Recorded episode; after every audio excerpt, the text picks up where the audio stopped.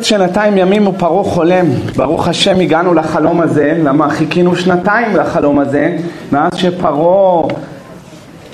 מאז שיוסף הצדיק נכנס לבור ולא עשה כלום ועשה את ההשתדלות שלו אצל שר המשקים וביקש ממנו תעשה איתי חסד, לא עשיתי כלום, גנוב גונבתי מארץ העברים, שמו אותי בבור, אני לא אמור להיות כאן. ואז מה שעשה יוסף הצדיק, עשה את ההשתדלות שלו אצל בני אדם. וכבר חז"ל קובלים על זה, ואמרתי את זה בהרבה שיעורים, שהיה טרוניה על יוסף הצדיק, ככה רש"י מביא את זה במקום. מה פתאום אתה מנסה את ההשתדלויות שלך אצל בני אדם? תחפש את ההשתדלויות אצל הקדוש ברוך הוא. כשאדם נמצא במצוק, אדם נמצא במצב לא טוב, אדם נמצא בפחדים, או שנעשה לו עוול, כמו שנעשה ליוסף והכניסו אותו לבור, זה לא חייב להיות לתוך הבור של הכלא. כל אחד יכול להיכנס לתוך הבור, בכל מיני מצבים הוא נכנס לתוך בור. אדם יכול להיות בחוץ, מחוץ לכלא, והוא עדיין נמצא בתוך בור, בור כלכלי, בור רוחני, בור, יש כל מיני בורות בעולם הזה, כל מיני סוגים של בורות, והבור הזה, אם אתה עושה השתדלות אצל בני אדם לפני שאתה עושה השתדלות אצל הקדוש ברוך הוא, אז יש עליך טרוניה. כמובן אדם חייב לעשות השתדלות בכל נבחי החיים. לא יכול להיות שאתה תנסה רק לכל היום תתפלל, השם תעזור לי פרנסה, ואתה לא עושה כלום. אז זה לא ילך. אל תחשוב שפתאום ירד איזה מלאך עם שק של זהובים ויביא לך את זה, הנה כי התפללת. אתה תעשה את ההשתדלות קודם כל אצל הבורא ברוך הוא, אחר כך אתה עושה את ההשתדלות בענייני העולם הזה, אז אתה תראה את הברכה. אבל על יוסף היה טרוניה שהוא קודם כל עשה השתדלות אצל שר המשקים, כי אם זכרתני והזכרתני אותך לא עשיתי כלום, גנוב גונבתי מארץ העברים, שמו אותי בבור, אל תשכח אותי. מה פתאום אתה לא מנסה את ההשתדלות קודם אצל הבורא ברוך הוא? קודם תתפלל לבורא ברוך הוא. ורש"י כותב שם, ארור הגבר אשר יבטח באדם, מי שבוטח בבני אדם. הגמרא בבבא בתרא צדיק א' עמוד ב' אומרת שהקדוש ברוך הוא שם אותו בידיים של בני אדם אם הוא בוטח בבני אדם. אתה חייב לבטוח בבורא ברוך הוא, ואולי זו היה הטרוניה על יוסף הצדיק. מה פתאום אתה בוטח בו? אם היית עושה השתדלות אצל שר המשקים ואומר ריבון העולמים, הנה עשיתי השתדלות, תשלח את הברכה, אני מאמין בך, אז ממילא לא היה טרוניה על יוסף. אבל אתה בוטח בבן אדם, אתה בוטח בשר המשקים. הרי הגמרא אומרת בבבא קמא פ"א ברכות דף סמך, ורפא ירפא, מכאן ניתנה רשות לרופא לרפא. אבל כל המפרשים כתבו שחס ושלום שלא תחשוב שבן אדם יש לו כוח להחיות או להמית, שבן אדם יש לו כוח לרפא או לחלות. בן אדם הוא בסך הכל שליח של הקדוש ברוך הוא. הגם שחז"ל אומרים בפ"ב מסכת קידושין, טוב שברופאים לגיהינם, זה הכי טוב שברופאים, תכניס אותו לגיהינם. אבל כמובן שיש רופאים טובים ורופאים שבהחלט צריך לעשות השתדלות אצלם, אבל ההשתדלות הראשונית זה כשאתה יודע שהוא שליח של הקדוש ברוך הוא, אתה לא בוטח ברופא. כמו שהגמרא אומרת בעבודה זרה בדף נ"ה, יסורים, חולאים, רעים ונאמנים. מה זה נאמנים? נאמנים בשליחותם. בשעה ששולחים יסורים על בן אדם משביעים אותם, אל תצאו אלא ביום פלוני, על ידי סם פלוני, על ידי רופא פלוני, ורק אז הם נאמנים בשבועה שלהם. היסורים נשבעים להקדוש ברוך הוא שאנחנו לא נצא אלא ביום פלוני, על ידי רב פלוני, על ידי סם פלוני, היינו תרופה, ואז הם יוצאים. ככה כל המציאות של החיים שלנו. אנחנו לא יכולים לבטוח בבני אדם, כי כולם זה שחקנים, כי כולם זה בובות בידיים של הבורא ברוך הוא, הם חומר ביד היוצר. אז אתה לא יכול לבטוח, ומי שיבטח בבני אדם, אם זה בכלכלה, אם זה בפרנסה, אם זה ברפואה, אם זה בשחרור, בהוצאה שלו מתוך הבור, אז הקדוש ברוך הוא ישיר אותו בידיים של בני אדם. צדיק א' עמוד ב' בבא בתרא, מאן דרחיץ להון דילדי להון, מי שבוטח בבני אדם השם שם אותו בידיים של בני אדם. ואחר כך הוא יהיה, אם אתה בידיים של בני אדם אז בחיים אתה לא תקבל רפואה. כמו שאמרו המפרשים על הברכה, רופא כל בשר ומפליא לעשות, שהקדוש ברוך הוא עושה פלא. מה הוא עושה? כי אל רופא רחמן ונאמן אתה, שתמיד הקדוש ברוך הוא נאמן להוציא ממנו את המחלה, ועושה את זה ברחמים, בלי כאב. ולעומת זאת בני אדם הם לא כאלה, מתייאשים. היום אתם יודעים כמה אנשים באו אליי לאחרונה, אומרים לי שהאישה שלהם צריכה ללדת בשעה טובה והתינוק הפוך, עכשיו אתה יודע מה זה לידת עכוז? בעבר זה היה מסתיים באסון כפול. גם התינוק היה הולך וגם האמא הייתה הולכת. היום מנסים לקחת, לעשות לה זריקה של הרפיית השרירים בכתף, ואז לוקחים אותה לבית חולים ולוחצים לה שם. יש אומרים שעושים את זה, גם יש נהגו לעשות, יש כאלה עושים את זה, אני לא יודע אם זה נכון, בהרדמה, כיוון שזה כל כך כואב ללחוץ לה על הבטן כדי שהתינוק יתהפך ויצא עם הפנים לבחוץ.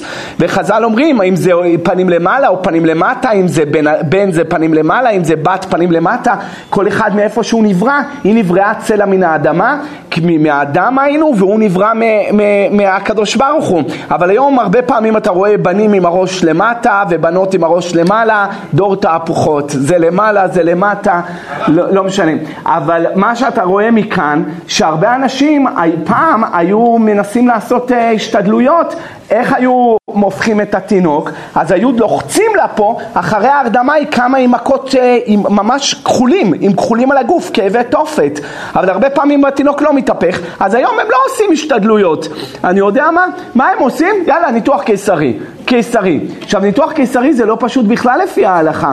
למה? אם אין ברירה, אז אין ברירה, כמובן. כל התורה נדחית מפני פיקוח נפש, חוץ מגילוי עריות, שפיכות דמים, עבודה זרה, פסחים דף כ"ה, שולחן ערוך קנ"ז, סעיף א' יורד דעה. אבל לכתחילה, זה הברירת מחדל האחרונה שנבחר ניתוח קיסרי.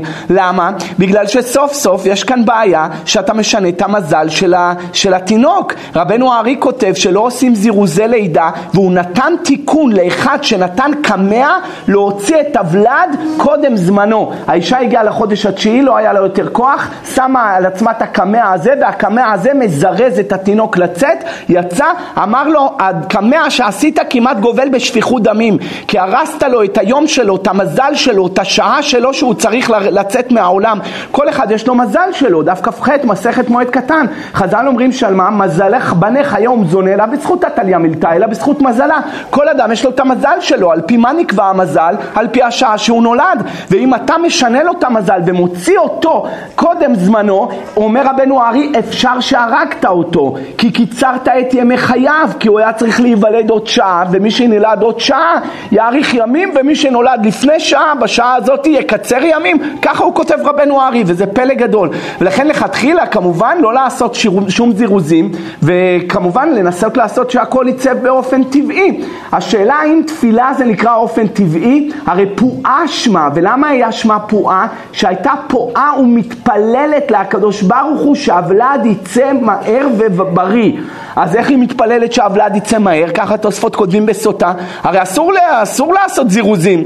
כאן היא מתפללת שהשם יוציא אותו בזמן שלו, מהר ובריא. אבל לעשות משהו באופן מלאכותי זה חמור מאוד. מה אתה שואל? מה? הרב קניבסקי. כן. פעם מישהו שאל אותו שהתינוק עקוב, כן. זה לא מספיק, זה אמיתי. הוא אמר לו... שאלו את הרב קניבסקי שהתינוק הפוך. שיש לו ספר הפוך בבית. הוא הלך חיפש, מצא ספר הפוך, הפך, התינוק נולד. נולד הפוך או רגיל? הפוך. לא הבנתי, הוא הפך את הספר בבית ואז התינוק... הספר היה הפוך, אחד הבא עוד מישהו, רגע. כן. אחד הבא עוד אישה, אחד הבא לו, תעפית את הספרים. איך השוי הבא לו סירים. ירחה אחרי כל הסירים, ירחה של הרב קניבסקי. סיפורים אמיתיים.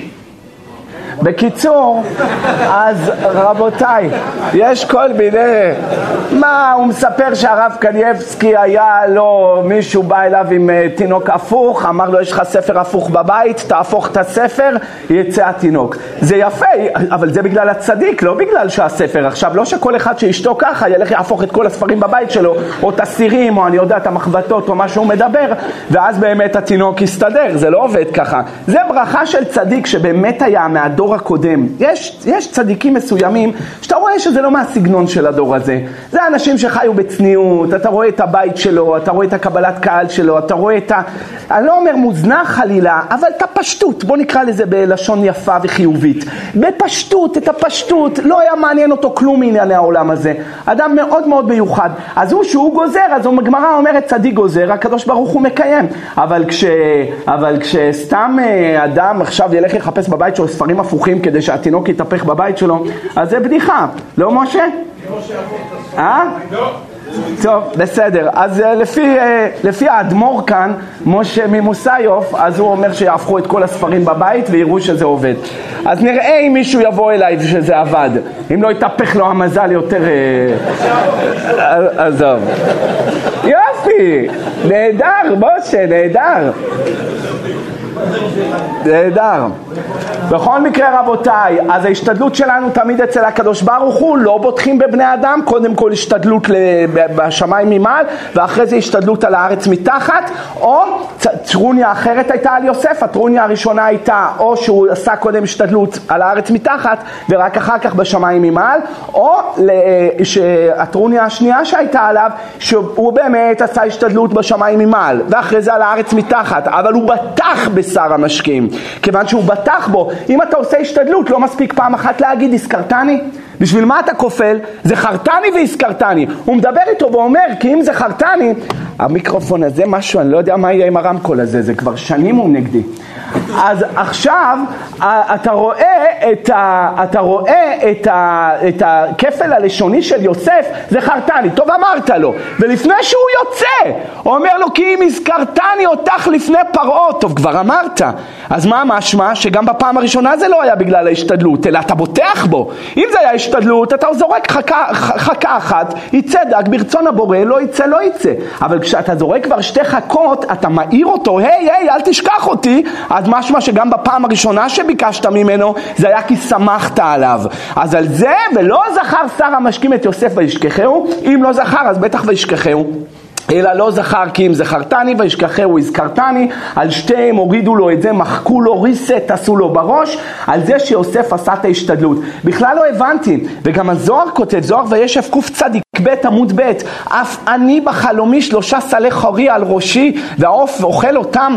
מה פתאום הוא פותח באף? הזוהר כותב שזה נקרא, מי שפותח באף את הדרשה שלו, זה חרון אף, זה מלמד משהו על עצמו. דף חפי מסכת מגילה, אומרת הגמרא שמה, מעשה ברבי אליעזר, שהיה איזה דרשן הגיע לעיירה, תלמיד חכם, והגיע לעיירה וירד לפני התיבה. פעם היה להם תיבה שיורדים אליה ממעמקים, קראתיך השם, דף יהוד עמוד בית ברכות, שתי מעמקים כותב שם הגר"א. למה? ממעמק קראתיך. למה שתי מעמקים? עומק אחד זה התיבה שהיו יורדים אליה, עומק שני זה עומק הלב של הבן אדם שהתקרא לה הקדוש ברוך הוא מקירות ליבו, כמו שאומרת הגמרא שם ברכות יהודה מודבט למעלה על חזקיהו, אמר מאי אוכילה קירות ליבי, זכור לאבי אבא כמה שבנה לך את בית המקדש וחיפה את הקירות בזהב. אז מעומק ליבו, מעומקה דליבה, לכן יש לך ממעמקים קראתיך. עומק אחד זה התיבה שהיו יורדים אליה, ועומק שני זה הלב שלך שתקרא ממעמקים. נו, אז מה היה שמה? הגמרא אומרת שמעשה ברבי אליעזר, שבא איזה אחד לבית מדרש שלו, אמר לו, מי אתה? אמר לו, אני נותן דרשות בכל מכל כל, מי שרוצה אפשר להזמין אותי לאירועים, להזכרות, לבריתות, לביתות, מי שרוצה יזמין אותי. טוב, אתה נותן דרשות, אין בעיה, בוא נשמע מה יש לך להגיד. בין מנחה לערבית יש לנו כמה דקות, אנחנו מתפללים בזמנה, לא סמוכים, אז תעשה טובה בין מנחה לערבית עד שיגיע צאת הכוכבים, וחבו תרד. אומרת הגמרא, ירד ההוא, פתח את הדרשה, זה היה מנהג. הרבה פעמים תראו את זה בזוהר, פתח רבי שמעון ואמר, ומתחילים לפתוח בפסוק. פותחים בפסוקים, למה? ככה היה המנהג אז, לפתוח בפסוק, ומהפסוק הזה יוצאים לדרשה. פתח אותו אחד ואמר, בן אדם, הודה לירושלים את תועבותיה.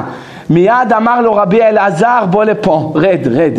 אמר לו, מה קרה הרב? לא יפה. אמר לו, עד שאתה בודק בתועבות ירושלים, צא ובדוק בתועבות עמך. אומרת הגמרא, בדקו אחריו ומצאו שהוא מזרע פסול, ממזרע היה. ולמה? למה ככה? אתה פותח את הדרשה בדבר נגיטיבי, בדבר שלילי? איך יכול להיות דבר כזה? אתה פותח עם בן אדם הודה לירושלים את תועבותיה? הלו, הגמרא אומרת בדף הכי קל, בית עמוד א' פסחים, אור ל14 בודקים את החמץ לאור הנר. מה זה אור?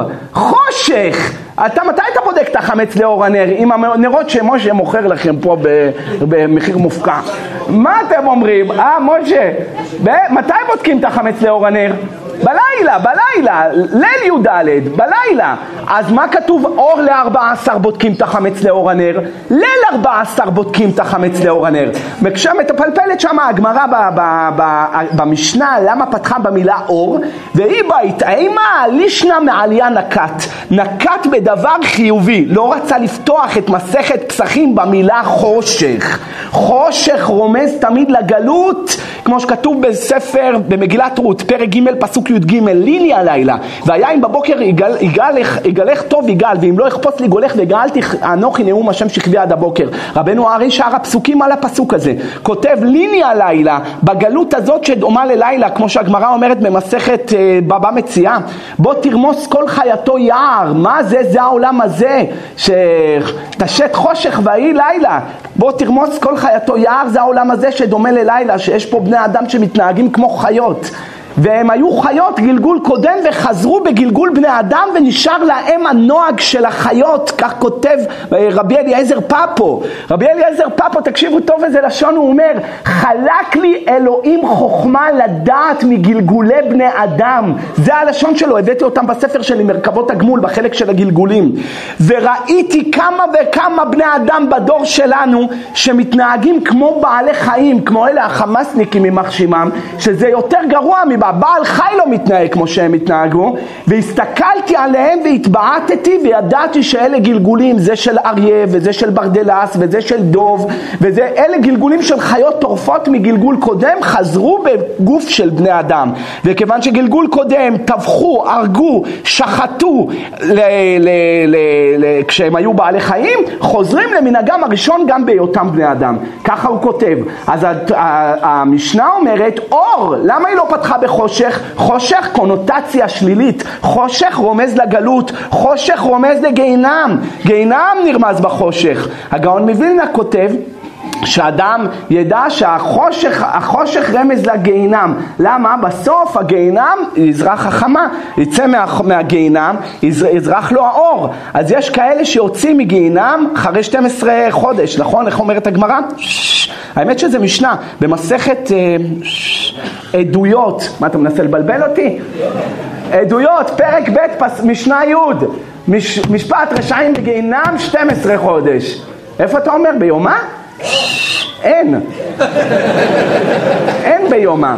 לא, זה שם יפה. יפה, לא. יומה אין. אבל 12 חודש. האמת זה גמרא גם במסכת, הגמרא מביאה את זה במסכת שבת למד ג' וגם במסכת ראש השנה י' ז'. משפט רשעים בגיהנם 12 חודש. אז ממילא גיהנם נרמז ללילה. לכן לישנה מעליה נקט, פתח את המשנה בלבשון חיובי, אור ל-14. אומרת הגמרא שמה בפסחים דף ג' עמוד ב', מה הסבק שלושה כהנים שחלקו ביניהם את לחם הפנים. לחם הפנים היו שמים 12 חלות על השולחן. מה שמיוחד בשולחן הזה, שמעולם לא היה מחובר לחשמל. לא היה חשמל. אז למה שהתחבר לחשמל? לסום לחם חום כביום ילקחו, מלמד שכסילוקו כך סידורו. כמו שסידרו אותו הלחם היה חם, כשסילקו אותו מהשולחן ושמו לחם אחר, הלחם היה חם ולא היה מחובר, זה לא היה פלטה. איך? נס. יש 10 ניסים נעשו לאבותינו בבית המקדש, משנה באבות פרק ה' וגם בגמרא במסכת יומא דף כ"א, וזה אחד מ10 ניסים. מה? לחם הפנים תמיד היה חם, וכשהיה עולה רגלים היו מראים להם ראו חיבתכם לפני המקום. איזה ניסים עושה לכם? משדד מערכות הטבע שמשאיר את הלחם חם שבוע שלם. כתוב לחם פנים לפני תמיד. מה זה תמיד? אסור אפילו להוציא את הלחם ולשים לחם אחר. כשרוצים להחליף את החלות לא מחליפים. אז איך עושים? זה הלחם, מכניסים את הלחם השני מהצד השני, דוחפים אותו לבחוץ והלחם הזה נשאר, ואת הלחם הזה אוכלים הכהנים. זה לחם של שבוע שעבר, עדיין טרי כאילו עשו אותו השבוע הזה. אז זה, הכהנים היו אוכלים את זה. כותב הרמק, למה הכהנים היו אוכלים את זה? סתם לתת להם צ'ופרים, מאכלים, מעדנים, בשביל מה? אלא כיוון שהכהנים היו בבית המקדש, אז הם היו קדושים, יותר מאדם רגיל. עכשיו כל הקדוש מחברו חרב מחברו. האמת, חתם סופר יורד היה סימן רש למד ג', הוא הביא את המשפט הזה, אבל אני התכוונתי לגמרא במסכת... לא חגיגה. סוכה בדף נון ב' עמוד ב'. רבותיי, אתם חושבים שזה לא טוב? 1, 2, X, 1, 2, מגילה, חגיגה, זבחים, בקוראן, מה אתם חושבים? זה כתוב איפה שזה כתוב. אז עכשיו הגמרא אומרת שמה שכל הגדול מחברו יצרו גדול ממנו, סוכה נון ב'. אז זה מה שרציתי להביא. אבל גם כל הקדוש מחברו חרב מחברו, זה החתם סופר שהזכרתי ברש למד ג' ביורה דעה בתשובה, גם הוא הביא את זה. כיוון שהם היו כאלה קדושים, כל היום היו נמצאים בבית המקדש, אז היצר הרע שלהם היה מתגבר ועולה. וזה לא פייר, איך הם התמודדו עם יצר הרע חזק? חז"ל אומרים, מי יכול נגד יצר הרע? הוא עז ותקיף, אף אחד לא רוצה, אנחנו מתפללים כל בוקר, אל תביאנו לידי ניסיון ולא לידי ביזיון, מי יכול לעמוד נגד היצר? ולכן כדי להחזיר את הכהנים למדרגה של פייר פייט, של מאבק הוגן נגד היצר הרע, כי עכשיו היצר הטוב שלו הוא פה. היצר הרע, אחרי שהוא היה בבית המקדש, שימש בכהונה, נהיה שמה, נהיה לו יצר הרע פה. זה לא פייר, היצר הרע עכשיו יותר חזק. זה לא פייר פייט. אז היו נותנים להם לאכול מהלחם, וסגולה של מי שאוכל מלחם הפנים, שהיצר הרע שלו ידעך ויזדער, ואז יהיה יותר קטן, ואז אתה מחזיר אותו עוד הפעם לפייר פייט. זה היה הטעם על דרך הסוד למה היו מביאים לכהנים לאכול מלחם הפנים. והגמרא מספרת שמה מעשה בשלושה כהנים שהיו אוכלים מלחם הפנים, והיו כל כך הרבה כהנים באותו משמר, שהלחם חילקו אותו בדיוק כמספר הכהנים, והיה הרבה כהנים באותו הזמן, עד שכל אחד ואחד מהחברים קבל למה הוא קיבל חתיכה כל כך קטנה. אחד אמר אני קיבלתי כעדשה, השני אמר אני קיבלתי כמו גרגיר אפול, השלישי אמר אני קיבלתי כזנב לטעה. מיד שמע את זה שמה אבי המשמר, אמר מה? זנב לטעה? לטעה זה חומת, זה דבר כמו חומת, זה דבר טמא, אסור באכילה. איך הוציא מהפה שלו אני קיבלתי כמו זנב לטעה? לכו תחפשו אחריו. חיפשו אחריו ומצאו שהוא ממזר, פסול לכהונה. על מה? על מה מצאו? על מה חיפשו? על זה שהוא אמר קיבלתי כזנב לטעה. היום אם היו בודקים איך אנחנו מדברים, יא רבי. אז המצב לא היה הכי מישמע. אם היו אם היו מדברים היום אנשים איך מוציאים דברים מהפה. אמר לי אחד אני מת מרעב. יא מה אתה מת? אני רעב. מה זה אני מת מרעב? פעם היה מישהו בא לרב צדקה, אמר לו למה לא היית בשיעור? שואל אותו הרב צדקה, אמר לו לא הרגשתי טוב. אמר לו מה? איך אתה מדבר? אמר לו באמת הרב לא הרגשתי טוב. אמר לו הרגשת? לא הרגשת, רק המת לא מרגיש. מה זה לא הרגשת? אמר לו, אז מה אני צריך להגיד? אתה צריך לומר, הרגשתי לא טוב. אל תגיד לא הרגשתי טוב. לא הרגשתי טוב, לא הרגשתי. לא הרגשת? אז המת לא מרגיש. אתה כן הרגשת, רק הרגשת לא טוב. תראה איזה דקדוק היה בלשון שלהם. היום השם ירחם עלינו. כמו שהיה איזה אחד, בא לרב. אמר לו, שתיים היו מתווכחים ביניהם. אם מותר לעשן כשלומדים או אסור לעשן כשלומדים. אז אמרו בוא נשאל את הרב, בשביל מה יש רב? עשה לך רב וסלק מהספק. הלכו לרב, החבר הראשון הלך לרב, אמר לו הרב מה שלומך? אמר לו בסדר. אמר לו תגיד לי הרב, כשאני לומד מותר לעשן? אמר לו הרב לא, זה לא ראוי, זה אולי פעם בדורות קודמים שהיה להם יראת שמיים ויראת השם הייתה על פניהם. היום גם ככה הפרוץ מרובה על העומד. עזוב, ביראה, באהבה, ברטט, בזיע, בפחד, כמו נתינתן בסיני, אל תעשן לא, אני לא מסכים, לא מתיר דבר כזה. כשאתה לומד אתה לא יכול לעשן. טוב, ההוא חזר לחבר שלו, אמר לו תשמע, הרב אמר כשלומדים לא מעשנים. אמר לו זה בגלל שהטעם אתה לא יודע לשאול, אני אלך אשאל אותו. בא אל הרב, אמר לו הרב כשאני מעשן אני יכול ללמוד? אמר לו כן, למה לא? מצווה מאוד, כל מה שאתה יכול להוסיף עוד לימודים תלמד. אמר לו אתה רואה שאלו איך אתה מציג את זה לרב, כשאני לומד אני יכול לעשן? לא, אבל כשאני מעשן אני יכול ללמוד? כן, בטח, מצווה כשאתה מעשן תלמד, עדיף מאשר תתבטל. אז זה תלוי איך אתה מציג את זה. זה היו מדקדקים בלשון שלהם. שר המשקים הארור, גם הוא פתח. ההוא פתח בן אדם הודה לירושלים את אוהבותיה. להפוקי הגמרא שאמרה אור ל14 שפתחה באור חיובי. כמו שהוא פתח קיבלתי כזנב לטעה, בדקו אחריו. הוא פתח באף. עכשיו אף כל מקום זה רמז לחרון אף, ויחר אף השם. אומר רבי חיים פלאצי, שים לב בברכת המזון אין לנו אפילו פי סופית אחת, כי כל מלאכי המשחית מסתיימים באף, אף, שצף, קצף, חצף, הכל בפי סופית. אין לנו אף בברכת המזון. למה? זה הכל חסדים, שהקדוש ברוך הוא עושה חסדים ומשביע לכל חי רצון. אז עכשיו הוא פתח באף, מיד יוסף הלך אחורה. איך שהוא פתח באף, יוסף הלך אחורה. איך אמרו המדרש? 4 קנאים פתחו באף, ראשי תיבות קנאה. קוף זה קורח, אף לא אל ארץ זבת חלב ודבש אביאנו. מה זה אף? אמרו לא, לא הבאת אותנו לארץ? הנה, הם פתחו באף. קוף זה קורח. רש, מי זה רש? רגע, קוף, קין, ענוף, נון. נון זה נחש, אף כי אמר השם אלוקים מכל עץ הגן תאכלו, מפרי עץ הגן אכול תאכלו, אז הוא אמר גם אף, אז גם הוא פתח באף. א', אופים, אפני בחלומי 3 סלי חורי על ראשי, ואיזה אמן בן המדת האגגי, עוד מעט היורצייט שלו, ימח שמו. והוא אמר, אף לא הזמינה אסתר, אלא משתה אשר עשת עם אותי. אז אלה 4 פתחו באף, רשעים היו, כולם, כל אלה. אז אתה רואה מכאן אף, כמה זה חמור. כשהלך, אמר אף. שואל רבי שלום בוזגלו, וגם רבי שמעון לוי, בעל הכתם פז. שם על הזוהר וישב קוף צדיק ב'. אומר, רגע מה, הוא מדבר עברית? בוא, מה אף? איזה אף? הוא מדבר עברית? מלא הנחש, אני שואל אתכם, הנחש שם בעץ הדעת היה מדבר עברית? או שהוא היה מדבר ערבית, כדרכם של הנחשים. סיידתיה, אולה סיידתיה, על הכולה פלפלחדה, פלפלפלדה, על ירושלים מלכולץ. מה אתה אומר? הנחש היה מדבר, איזה שפה הוא מדבר? כל השפה. אני יודע, כל השפות הנחש? מה, עד כדי כך היה?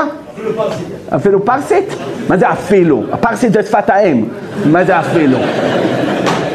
קיבלת אותה בחזרה. אז...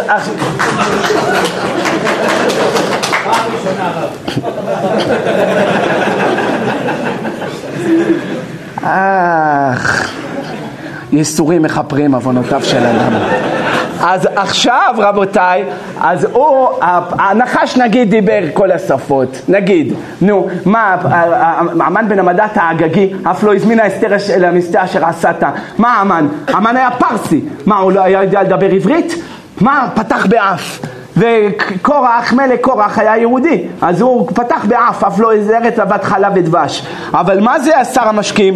הוא היה ערבי, היה מצרי, היה מדבר על הפלפל פלפל חלה ולכול פלפל חלה וחלה וחלה. אז הוא היה מדבר ערבית. מה זה אף? איך פתח באף? זה קושיית המחץ של רבי שמעון לוי, בעל הכתם פז. נו, מה אתה מתרץ, משה? מה אתה מתרץ? שאלה חזקה מאוד. אני גם לא הבנתי, האתון של בלעם פתחה את הפה שלה, אמרה זה, על מה איזה קטן 3 רגלים דיברה איתו? באיזה שפה היא דיברה איתו? מה תגיד לי? הוא אולי חכם, בלעם היה יודע דעת עליון, תגיד הוא יודע עברית. מה, האתון דיברה עברית? 10 דברים נבראו בין השמשות, אחד מהם זה פי האתון. אז מה, האתון כשנברא הפה שלה, היא הייתה מדברת עברית? היא הייתה אשתו, אלו קידש אותה. קידש אותה בחמורית. לא יודע איך קידש אותה. אז זה באמת שאלה, זה גמרא במסכת עבודה זרה, ממש בהתחלה. ד' הגמרא אומרת שמה, שהיה בעל אתונו יודע דעת עליון, דעת אתונו לא היה יודע, דעת עליון היה יודע, דף זין. אז זה בעיה, אתה רואה כמה בעיה היה שם, אני לא יודע איך הוא פתח באף, אתה רוצה להסביר לי איך הוא פתח באף?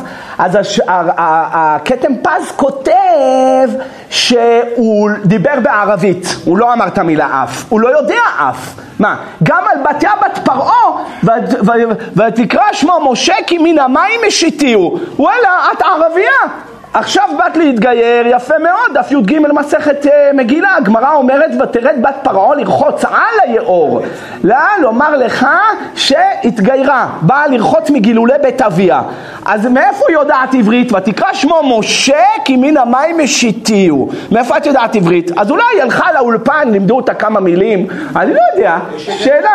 אז בן ישחי כותב שמשה זה בערבית, מו זה מים, שזה משיכה, ככה הוא כותב, הוא יודע ערבית בן ישחי, ערבית קדומה, הוא אומר משה, זה בערבית מן המים משכתי אותו. אז נגיד, נו, תירצת את זה, מה תענה עכשיו פה? הם לא יודע עברית, זה שר המשקים, הוא ערבי.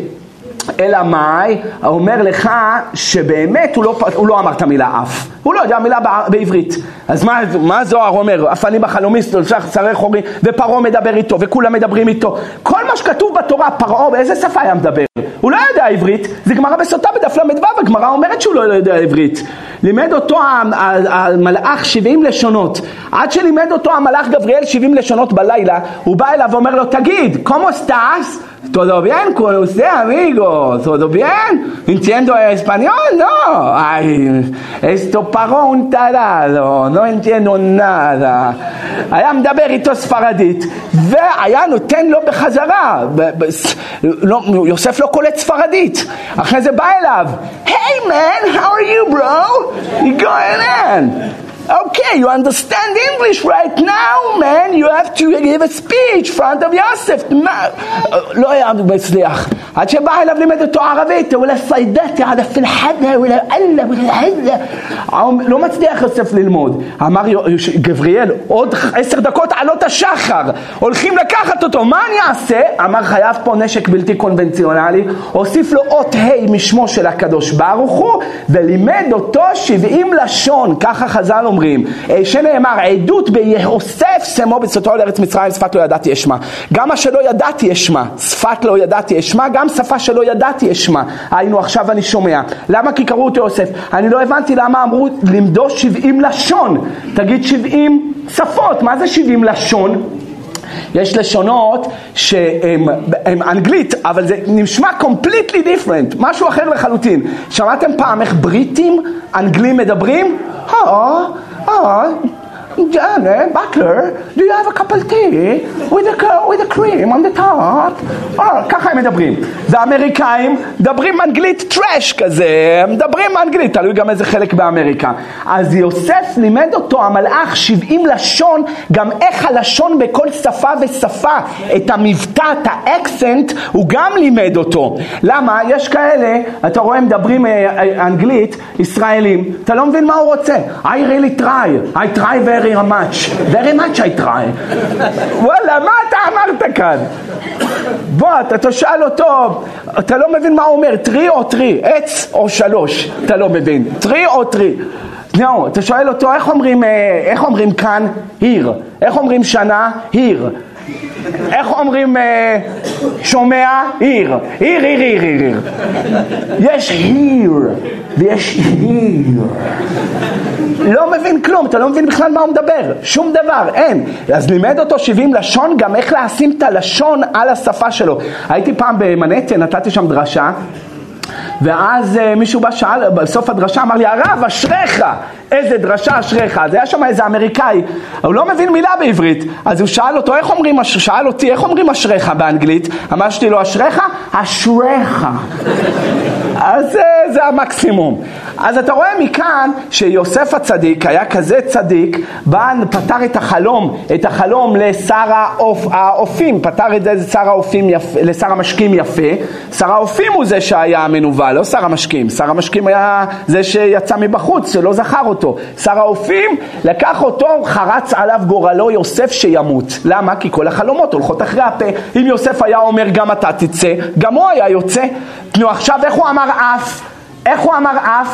אז הוא אומר, הכתם פז כותב שיוסף הצדיק בא ופתר את זה טוב לשר המשקים שהוא יצא עוד 3 ימים בהפי ברסדיי של פרעה. שמע את זה שר האופים, במקום להרגיש שבור על החלום שהראו לך עכשיו דברים נוראים שיכול להיות אתה מת, פתח בגאווה ובוז, זוז! הזיז את שר המשקים, זוז! עכשיו אמר לו בערבית, הנה העורב, שמע את זה יוסף, אמר להתנהג בצורה כזאת גסה זה כאילו פתח במילה אף. ככה הוא מתרץ, הוא לא באמת אמר את המילה אף, אבל כשאדם רואה חלום רע אז הוא מרגיש רע עם עצמו, וכשהוא בא ומזיז את השני בכזאת גסות רוח ובא ומסביר את החלום שלו בלי פחד ואימה, זה כאילו פתח במילה אף. ואם זה ככה, על זה יוסף נזדעזע ממנו והלך אחורה. זה מה שמתרץ הכתם פז, אם זה וככה כך צריך לתרץ גם את המן בן המדעת האגגי שפתח באף. אבל זה תירוץ חלש, הקושייה הרבה יותר חזקה מאשר התירוץ. לא יודעים איך הוא פתח באף אם הוא לא היה מדבר בשפה שלו. בכל מקרה, כל מה שכתוב בתורה זה שאלה איך הם היו מדברים. פרעה קצף על עבדיו. מה זה פרעה קצף על עבדיו? מיד אחרי מלחמת ששת הימים אז העיר הקודש חברון שוחררה, וזה ברכה גדולה. יש לנו 4 ערים מקודשות ביהדות, צפת, ירושלים, חברון, טבריה, והם כנגד ארמה. ארמה זה 4 אש, מים, רוח, עפר. חברון כנגד עפר, הוא מקיים אמונתו לישני עפר. אלה שתמונים בחברון, העיר פני המזרח עד שבחברון. אז עפר זה כנגד חברון. אש זה כנגד ירושלים. למה? תמיד יש פה דינים. ירושלים, ערים סביב לה, זה הקליפות שנמצאות סביבה, שהם נקראים ערים. יש דין בירושלים. אז כאן בירושלים, צדק יל ינבא. מה זה צדק? מידת הדין כאן בירושלים, תופסת. בטבריה זה כנגד יסוד המים. למה? כי יש שם את הכנרת, אז זה כנגד יסוד המים. וצפת כנגד יסוד הרוח, כולם רוחניים שם. אתה רואה, אתה בא לצפת, רואה הרבה אנשים רוחניים. לכן חז"ל אומרים שפתח של גיהנם נמצא בירושלים, אשר אור לא בציון ותנור לא בירושלים. אז פתח של גיהנם נמצא בירושלים. למה שלא יהיה פתח של גן עדן בירושלים? למה פתח של גיהנם? כיוון שירושלים כנגד יסוד האש, לכן הפתח של גיהנם שיש שם האש נמצא דווקא בירושלים. פתח של גן עדן בית שאן, כך אומרת הגמרא,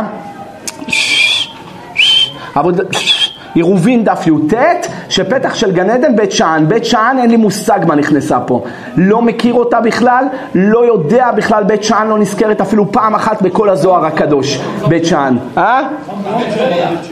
חם בבית שאן? לא יודע, חם בכל מקום. חמת וריה? לא, זה שם כל הערבים באים לך שם, עושים לך שם. חמת וריה? לא, זה מה שהגמרא בשבת אומרת, שנשאר מהמבול, נשאר גייזרים מלמטה שמחממים את המים, והאש של גיהנה מחמם את המים. זה כמו גמרא, יש עוד גמרא יפה. הגמרא אומרת בבא בתרא פ"ד, בריכת הסולטן, הפתח של גיהנם. יפה מאוד, לא פה בפנטהאוס של איזה מישהו כאן קרוב, אחורה, יפה מאוד. אז שם הפתח של גיהנם. טוב, בכל מקרה יש גמרא מקסימה. גמרא אומרת שם דף פ"ד, מביאה הגמרא שלמה השמיים אדומים בזריחה. אתם רואים לפעמים הזריחה השמיים אדומים אדומים. אז חז"ל אומרים למה השמיים אדומים בזריחה, ושואלים למה השמיים אדומים מאוד בשקיעה. אדומים בזריחה ואדומים בשקיעה. חז"ל אומרים בזריחה השמש שהיא זורחת עוברת דרך פתח של גן עדן, ורדים של גן עדן משקיפים לשמיים. כל השמיים אדומים מהוורדים של גן עדן. ובשקיעה השמש עוברת דרך פתח של גיהנם, והאש של גיהנם משקיפה על השמיים, לכן השמיים מאוד אדומים. העיקר מישהו לוקח את השודכת שלו שם לטיול לאור השקיעה, יעני רומנטי, לא יודע, הוא יגמור שם. אבל זה ככה זה. ואם אמרי לאיפכה, יש מי שאומרים לא, בבוקר זה גיהנם ובערב זה גן עדן. מחלוקת שמה בגמרא. בכל מקרה, אחרי מלחמת ששת הימים, העיר חברון שוחררה, ואז שלח הרב הראשי, היה הרב ניסים נחום. לא ניסים נחום, הרב ניסים, הרב הראשי איך קראו לו? ניסים מה? יצחק ניסים, כן, ניסים נחום זה היה פה ברחובות הנהר, זה היה צדיק גדול, היה בעל תשובה. והרב יצחק ניסים שלח את הרב מרדכי אליהו לטפל בכל העניינים של מערת המכפלה. נכנסו לשם החיילים אחרי 700 שנה שרגל יהודי לא הורשתה להיכנס לשם. מה שהרשו להיכנס זה לעלות עד המדרגה השביעית, היא מסומנת, והיו יושבים שם, גם השדה, הרב שאול דווק הכהן היו באים, יושבים, מתפללים שם, ולא נכנסים למערה. היה 700 שנה שיהודי לא נכנס למערה. אחרי שהיה שם מלחמה קשה מאוד בחברון לשחרר אותה מיד המוסלמים, אז נכנסו החיילים אחרי 700 שנה למערה יחד עם כל המפקדים הבכירים, יצחק רבין, חיים ברלב, אוזי נרקיס היה אלוף פיקוד מרכז, חיים ברלב היה רמטכ"ל אחר כך, וכל החיילים היו פצועים, היו רעבים, נפשם בהם תתעטף. כולם נכנסו לתוך המערה, עייפים, היה שם את השטיחים. ישבו על השטיחים, נחו, חבשו את הפצעים, אכלו משהו, שתו, נרגעו. פתאום יצא השייך מהמערה, התחיל לצעוק עליהם, "עטלה על ברה, עטלה על ברה." החוצה, מה זה? אתם לא מכבדים את המקום הקדוש הזה, את המערה? כולם שתקו, היה שקט ממש, לא ידעו מה לדבר אליו. עכשיו כולם הבינו ערבית, שלא תבינו זה כמו היום, אנחנו בקושי מילה ג'יבריש בערבית אנחנו יודעים. הם כולם היו מבינים ערבית, למה כולם באו עם מדינות ערב. אפילו המפקדים, חיים ברלב ואוזי נרקיס, גם הם ידעו ערבית. על רבין אני לא יודע, הוא אשכנזי לגמרי, אבל אני לא יודע אם הוא ידע ערבית. אבל הוא היה רבינוביץ' והוא עשה את זה רבין. שמעת משפחת רבין דבר כזה? אין רבין. הוא היה רבינוביץ', אבל רבינוביץ' זה המצלצל לו, אז הוא הפך את זה לרבין. בכל מקרה, כולם שתקו, השייך צועק, אתלה על בר, צעק עליהם בחוץ, ואז כולם שתקו, חוץ מהרב מרדכי אליהו, הוא הבין הערבית גם כן, וצעק עליו בחזרה, תקשיב יא שייך, אתלה על בר, אנטי אבוק יא אבו אבוק. מה אתה תגיד לנו את לאלבר? אמר לו למה? אמר לו תשמע יא על שייך, אם יבוא משרת לפני המלך עם בגדים מלוכלכים, מה יעשה לו המלך? אחד דתו לעמית, ככה אתה בא לשמש לפני המלך עם בגדים מזוהמים, עייף, מסריח מהדרך?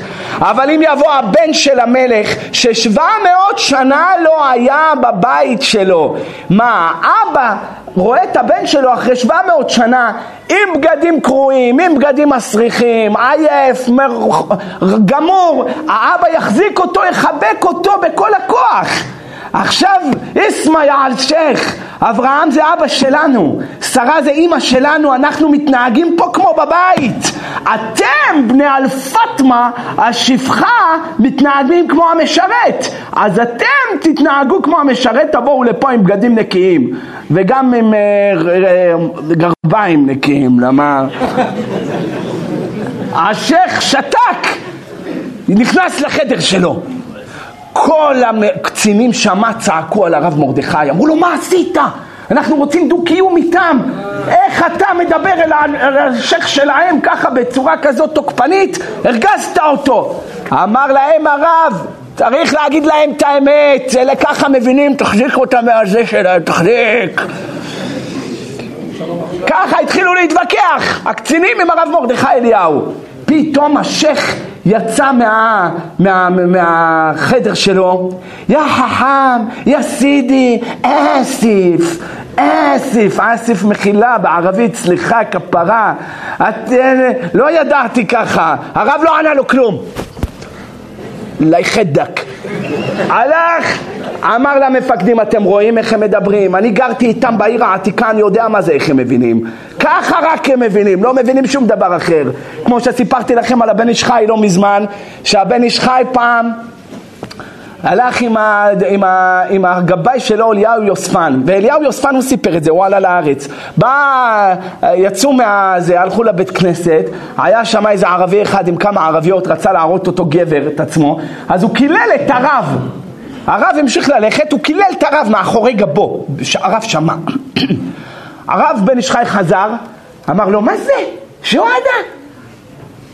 עשה לו ככה, ככה, תח, תח, נתן לו איזה שתלטמות, אחת מימין והשנייה בשמאל, תח, תח, ההוא צטלצל, ההוא נגמר לו על זה, הלך. אמר לו הרב אליהו יוספן, הגבאי שלו, יא הרב, לא ידעתי, אתה ככה למדת חגורה שחורה בקראטה.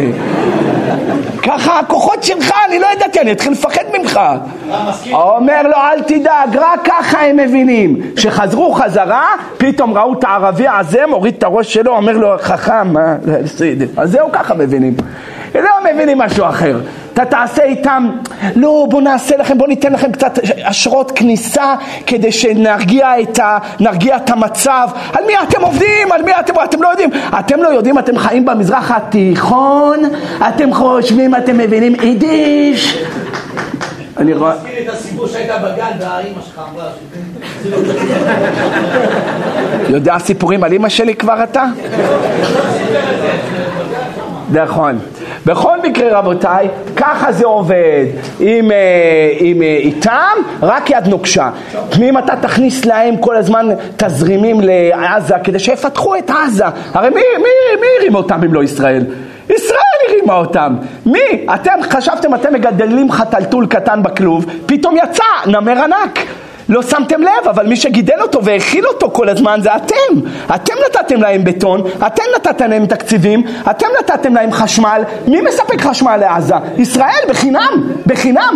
עזתי לא משלם חשבון חשמל. מי משלם? הישראלים משלמים בשבילו חשבון חשמל. ככה זה עובד. בגלל זה המחירים למעלה בשמיים, כדי לחסוך את כל כי אם אתה תנתק אותם, זה לא הומניטרי. טוב, אבל זה לא הומניטרי גם לחיות בחינם. אבל אתה העולם לא מבין את זה. עכשיו, מי גידל אותם? נתן להם תקציבים, אמרו נעשה פה, איך אמר פרס? נעשה פה מזרח תיכון חדש. זה מה שהוא אמר. אמר את עזה אנחנו נעשה סינגפור. שמעת?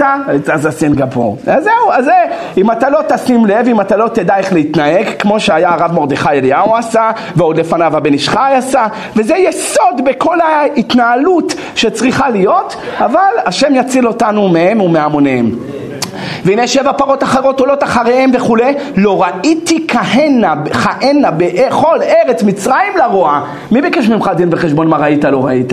מה אכפת לנו ממך אם לא ראית או כן ראית? אתה בא עכשיו רוצה מישהו לפתור לך את החלום. לא ראיתי בכל ארץ מצרים. הבאת מישהו חכם שיפתור לך את החלום. מה אתה מספר לו אם ראית או לא ראית? מה אכפת לנו מה שהיה איתך? מה אתה עכשיו מספר לנו סיפורים? לא ראיתי בכל ארץ מצרים כהנה לרוע. כאילו הכי גרועות שראיתי, אפילו בחיים לא ראיתי כאלה גרועות. בשביל מה אתה מספר את זה? אלא מה? כיוון שחז"ל אומרים שמה שמערער אדם ביום הוא רואה בחלום שלו בלילה. יש כמה סוגי חלומות. עשיתי על זה שיעור. ויש חלומות שמערעורי ליבו של הבן אדם. מעולם לא ראיתי נחש כקורת בטבד. אומרת הגמרא, אף פעם לא ראינו נחש בחלום כגודל כמו של הקורה של בטבד, המקום שתוכנים שם. לא ראיתי כזה, ולא ראיתי גמל מעופף. למה לא ראית? כי אין דבר כזה, אז לא הרערתי על זה. אם אתה רואה את זה בחלומות, אז כנראה שבאמת משהו לא... צריך להביא את האנשים עם החלוקים הלבנים ויקחו אותך. אבל באופן הכללי אדם לא רואה דברים הזויים כאלה. עכשיו פרעה פחד שיוסף יגיד לו, אתה יודע מה? כל הפרות, השיבולים, זה מה שאתה מערער ביום. בשביל זה אתה חולם על שטויות כאלה בלילה. אין כלום, חלומות שווה ידברו. זה שום דבר.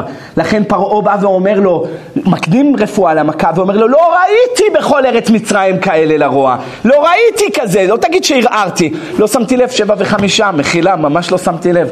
אז אנחנו נמשיך בלי נדר שבוע הבא, יש עוד כל כך הרבה דברים מתוקים. רצון שהקדוש ברוך הוא יגזור עלינו גזרות טובות, ישועות ונחמות. מי שרוצה ספרים שלנו נמצא אצל אהרון בחוץ. רבי חיים פלאצי אומר